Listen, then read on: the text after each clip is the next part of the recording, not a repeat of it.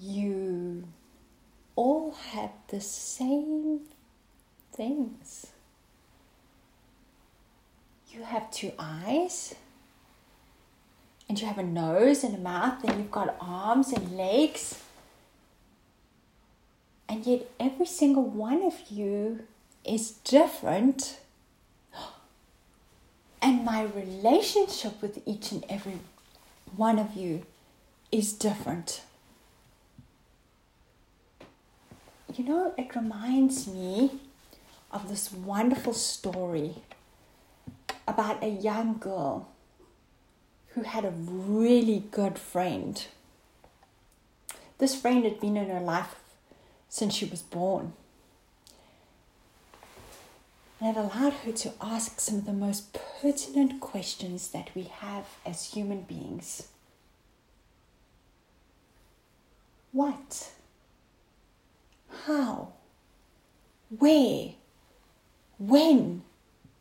Who? How?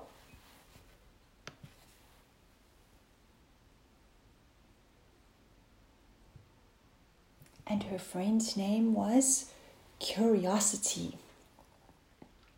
Curiosity allowed her to explore the world. At first, it was just touching her fingers and her toes. Later on, it was uh, exploring how things tasted and how they felt to touch and grasp and let go. They taught her about the world around her, about science and math, about reading and writing.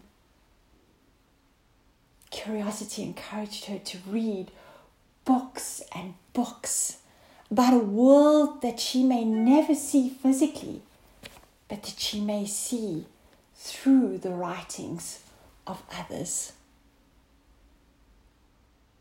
And curiosity allowed her to make that friend, that one special friend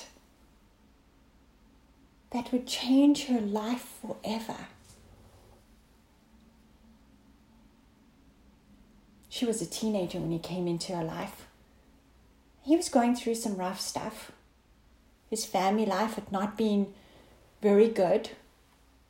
And unfortunately, what had started out as a really positive relationship with curiosity, it had transformed into something that had become very toxic and negative. Curiosity had encouraged him to try just a little bit of weed. What harm could something so natural do? But the weed failed to meet that growing need for oblivion. And so it encouraged him to take something just a little bit stronger. This will give you the buzz you want. This will help you forget. This will make you feel better. And curiosity got this young man into serious trouble with the law and with his friends, but especially with his family. And this young girl started writing letters to him while he was waiting for his trial to come up. And she asked lots of questions. Why did you do it?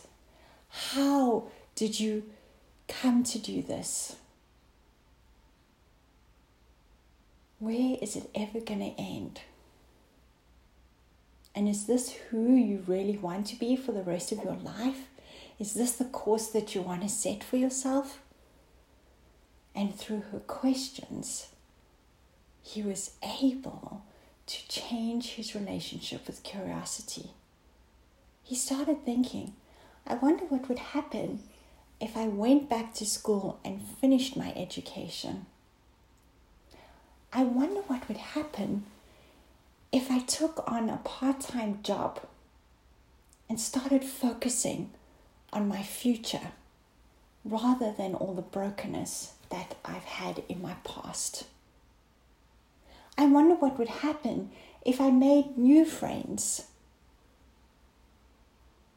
I wonder. And off he went. And he did all the things that he wondered about. And his life became a roaring success. He bounced back from his relationship with curiosity to a new relationship with curiosity, one that allowed him to develop skills of resilience, skills of success for life, skills of joy. Now, I have no idea why you and you and you look so differently when we all have the same things. But it allows us to be curious about how we can use these things that we have in common together. How we can help each other to become more resilient and change our relationship with things that are not good for us.